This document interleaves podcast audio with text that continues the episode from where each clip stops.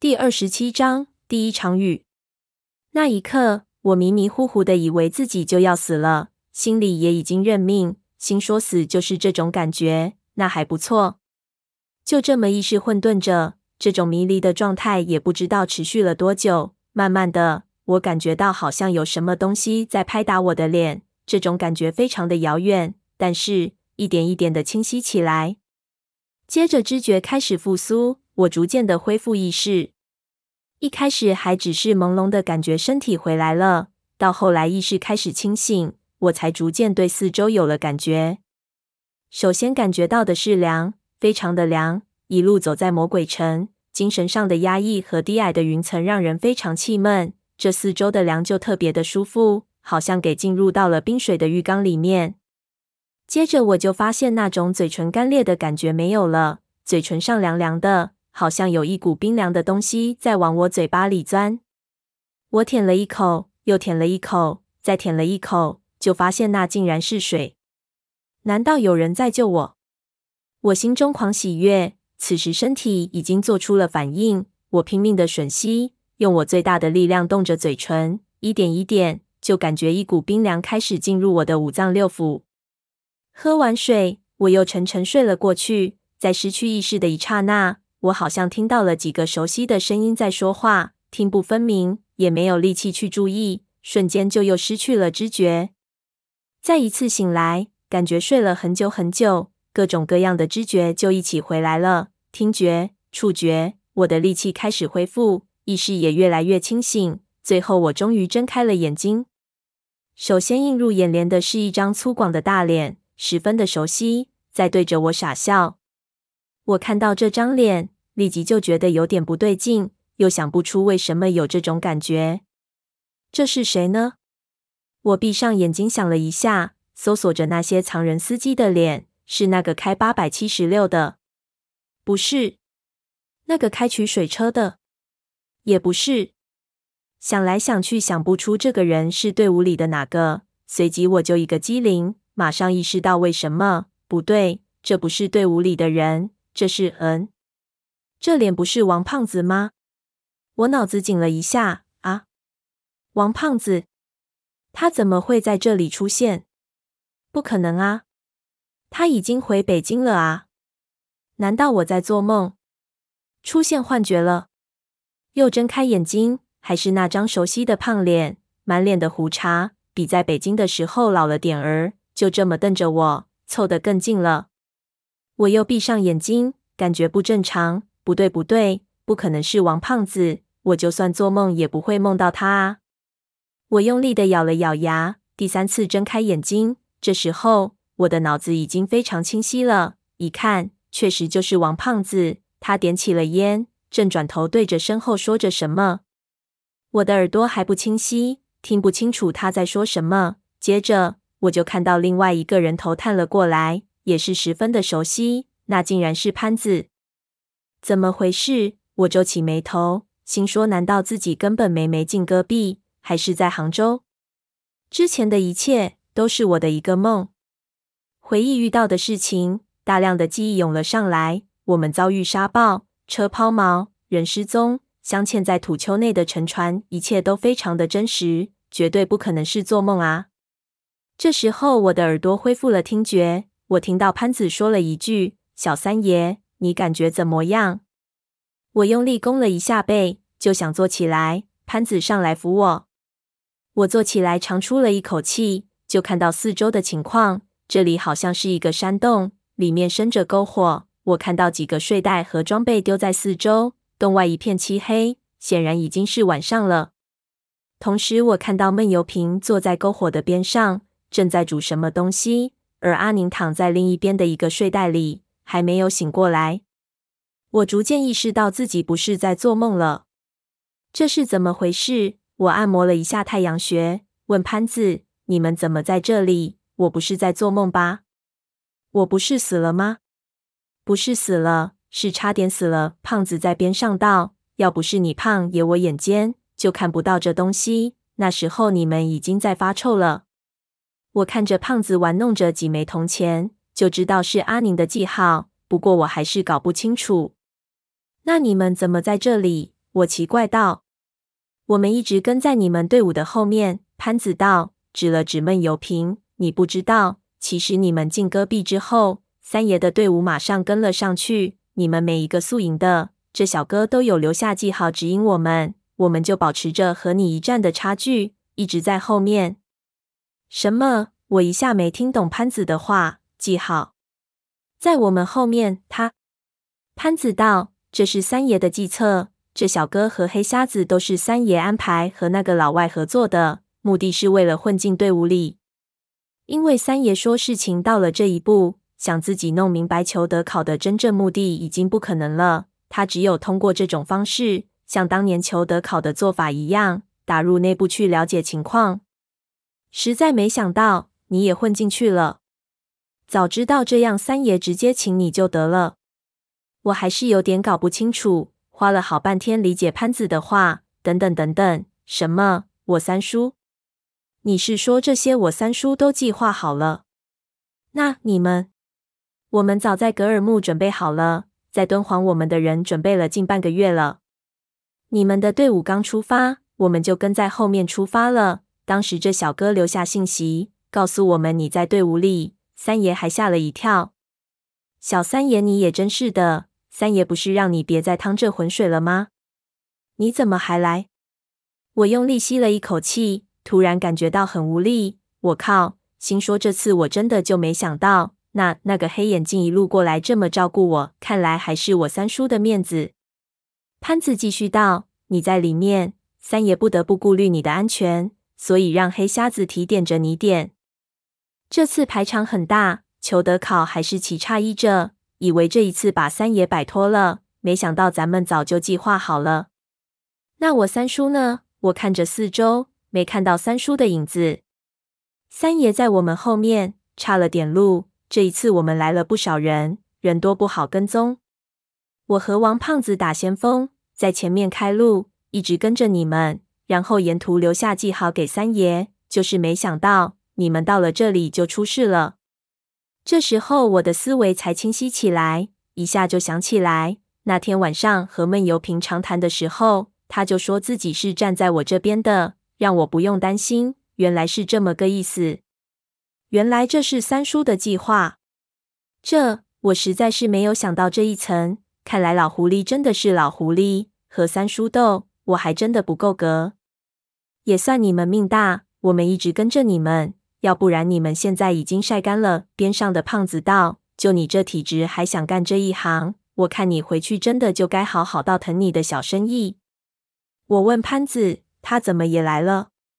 潘子就说：“长沙的伙计好手都跑到别人家去，现在三爷重新带了批新人，经验都不够，所以请了他来撑场面，也是老价格。”胖子道：“怎么？你还看不上我了？”告诉你，你可是老子背回来的。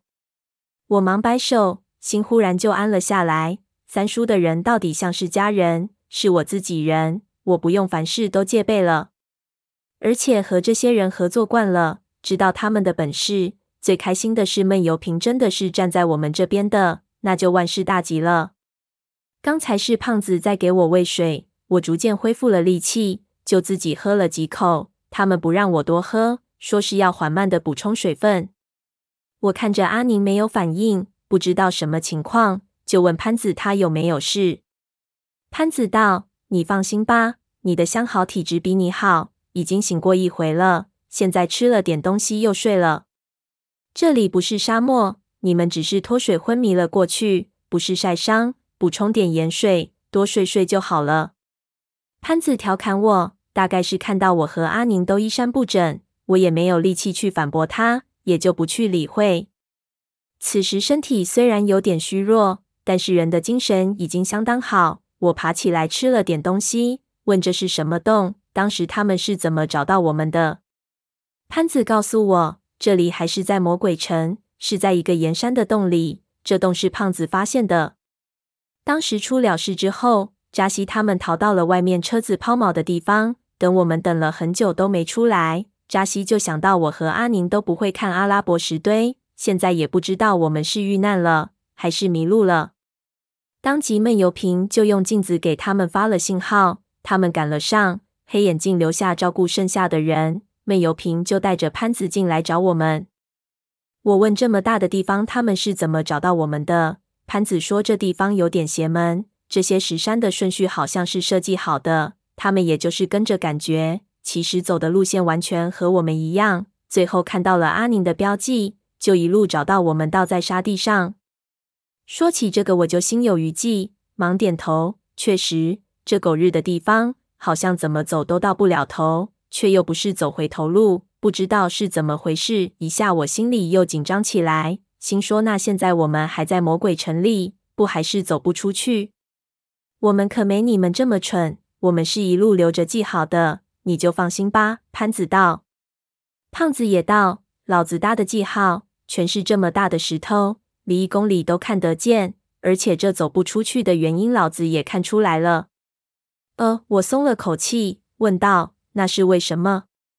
潘子就说：“一开始我们也不知道，还是胖子厉害，确实是他看出来的。我实话告诉你，我们现在带的已经不是原来的那个魔鬼城了，这里离原来的魔鬼城起码有一百五十公里。”这是一片巨大的雅丹地貌群，由十几个小型的魔鬼城构成，中间是戈壁，而所有的魔鬼城都有沿山群相连，首尾相接，形成了一条巨大的魔鬼城链环。你们就是顺着这链子走，那就是三千六百平方公里，你们走得出去吗？我摇头，不可能啊，哪有这么巧？我随便找个方向一直走，就一点都没有偏移。胖子就道。说你笨，你还不承认？你顺着哪个方向走，是别人设计好的。那是因为这魔鬼城里有很多的石头，这些石头的摆放非常的讲究，经常是绕过一座岩山，一边的石头多，一边的石头少。但是因为石头杂乱无章，你在瞬间意识判断不出哪边好走，哪边难走，感觉差不多。但是潜意识里，你却能分辨出石头少的方向，而条件反射的选择那个方向。结果，你在这魔鬼城就一直在走别人给你设计好的方向，而且几乎每一个路口都是这样的情况。就算有一个路口判断错了，你接下来还是有无数个机会被纠正。这种招数在古代很普通，有一个非常朴素的劳动人民取的名字，就叫做奇门遁甲。说着，就看向闷油瓶，小哥，我说的没错吧？闷油瓶抬头看了看我们，没理他。看着火，好像有心事。我失笑说：“你啥时候懂奇门遁甲了？”胖子道：“你不知道的事情多了。”看那表情还挺得意。我心说：“估计这家伙又是现学现卖。”收回话题，就问胖子道：“那你是说，这魔鬼城里有人用这些碎石头摆了一个障眼法？”胖子点头：“就是这么回事。不过不算高深的阵法。”遇上个缺心眼的，或者观察能力特别仔细的，肯定能发现。看这些石头在这里也有年头了，估计这里当时是战场。西王母应该是个术数高手，这些石头是用来防御的。说到这里，一边睡袋里就传来了阿宁的声音，他轻声说道：“你说的不对，西王母根本就是奇门遁甲的创造者。当年皇帝得到的天授神书，就是西王母给他的。”论起奇门遁甲，他是祖宗。原来这女人没睡，我们都给吓了一跳。我随即想起九天玄女的传说，心下骇然。确实是这样，当年的传说和一些历史记载都说，当时皇帝统一中原是得到了西王母国的鼎力相助。再一想那古传，心说当年这里肯定是浅湖，这些岩山露出在水面上，水下的岩石会搁浅船只。那么，在水里，船夫更加的会选择暗礁少的地方行进，更加容易迷路。这可能也是西王母国这么多年下来未给人发现的原因。想到这里，我忽然眼皮一跳，对潘子道：“你是说这里的魔鬼城是一个环？”潘子点头。我问道：“你是怎么知道的？”潘子就摇头：“这是我们的向导说的。”怎么了？我兴奋地在沙地里画了一圈。你不知道，我看过文景的笔记。他说，西王母是在无形的城墙的保护下，这城墙别人看不到，但是碰到了，必然就会回头。在这里，几千年前应该都是水，也就是说，这里有一条水带，类似护城河一样，围成了一圈。如果我们假设这条保护带就是别人无法进入、掩护了西王母古城这么多年的无形的城墙，那么西王母国应该就在这个圈之内，也就是在这个魔鬼城圈的中间。我说完后，所有人都无动于衷的看着我，好像在看一个傻瓜。我被看得莫名其妙，摊手道：“我说的不对。”潘子拍了拍我的肩膀道：“小三爷，你说的。”不用看文景的笔记，我们都猜到了。只是情况如果真的是这么简单，那么西王母古城早就被发现了。这里是柴达木盆的，不是塔克拉玛干。这里虽然人迹罕至，但是经过了无数的地质考察，所以如果鬼城就在这里的话，情况也一定十分的特殊，很可能就整个儿被埋在戈壁下面了，或者处在一种别人很难发现的境地里。你认为到那里就能看到？很傻，很天真。我一想也是，就问他们：“那他们的打算是什么？”潘子说：“他们本来是打算跟着阿宁的队伍到达塔木陀再说，现在到了这里就出了这么大的意外。不过，按照定主卓玛的说法，在这个魔鬼城西边，跟着古河床再走两天，就是他当年和文景的队伍分别的那个岩山口。接下去的路。”定主卓玛也不认识了。他准备在我们恢复后，就到那里去休整，等三叔的队伍。之后就打算顺着河道往下游走，因为古城肯定是在河道附近，当年的队伍肯定也是这么走的。我们也可以这么碰碰运气。我对潘子道：“可是古河道到了这一段，已经基本上和戈壁混在一起了，根本看不清楚。”那个不用担心，胖子道。说着，指了指一片漆黑的外面。我们在洞的底部，不知道他是什么意思，就走了出去。一到洞口，忽然一股冰凉潮湿的气息扑面而来，接着我就听到了一种非常熟悉的声音。外面一片漆黑，也看不清楚到底是什么状况，但是这情形我十分的熟悉。然而一刹那，我却有点不敢相信我想到的。等我走出洞口，脸上瞬间被水珠打到。我才反应过来，心说：“我操，外面竟然在下雨！可是这怎么可能？这里是戈壁滩啊，这里一年有可能只下一场雨，而且绝对不是这个季节。”我走回就说：“这到底是怎么回事？为什么会下雨？”潘子道：“小三爷，你得谢谢这场雨，要不然你等不到我们过来，就成咸鱼了。我们找到你们的时候。”这雨已经开始下了，现在外面全是水，走也走不出去。不然我们被你救出去了，在这里待着也不舒服。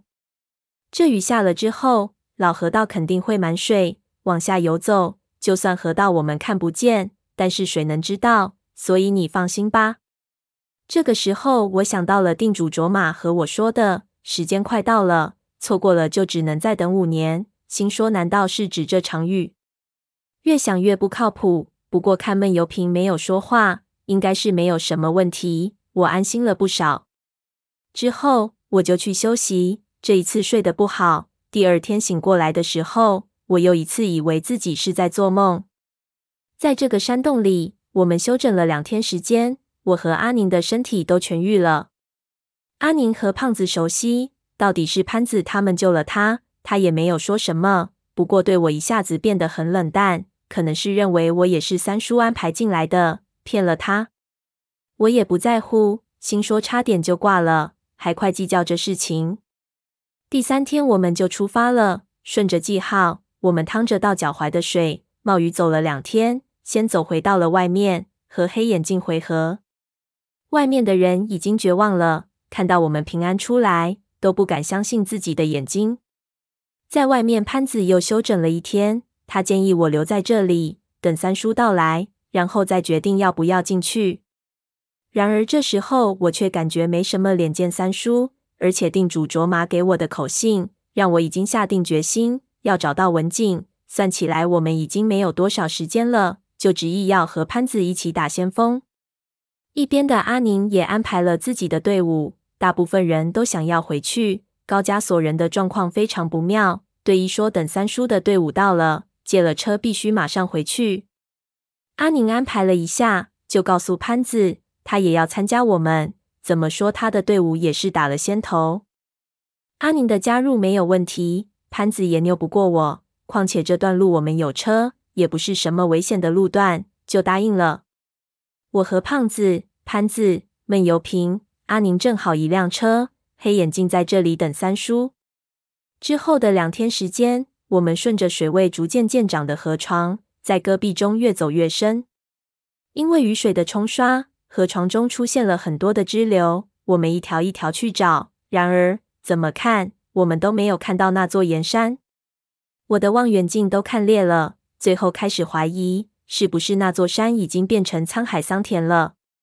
雨在出发前就停了，我们最后在河床边上休息。车的轮胎磨损得非常厉害，后来一个还破了，我们只能开一段就下来打气，然后继续开，苦不堪言。胖子就说：“会不会那老太婆是胡扯的？根本就没有那座山，或者那根本不是山，也许是土丘，这十几年给风吹没了。我感觉不是，定主卓玛那样子，怎么看怎么不像是骗子。或许这股河道的走向已经改变了。”那怎么办？再走下去，汽油都没了。我们要走回去可够呛。这喝水能汇聚的地方，就是整块平原最低的地方，那里应该有个湖。我们要不先找到那个湖，然后从湖开始寻找河道的痕迹，这样至少能缩小范围。想想也只能这样了。我们继续赶路，开上一个斜坡的时候，忽然潘子大骂了一声，一脚刹车。我们全部都撞到了前面的坐垫上。胖子大骂，还没骂完，几个人一下都愣住了。这斜坡的另一边，竟然是一块断崖。我们的车头已经冲了出去，两只轮胎已经腾空了。我们心惊胆战地下了车，走到悬崖边上，发现面前出现了一个巨大的盆地，烟雾缭绕，一片凹陷在戈壁中的巨大绿洲。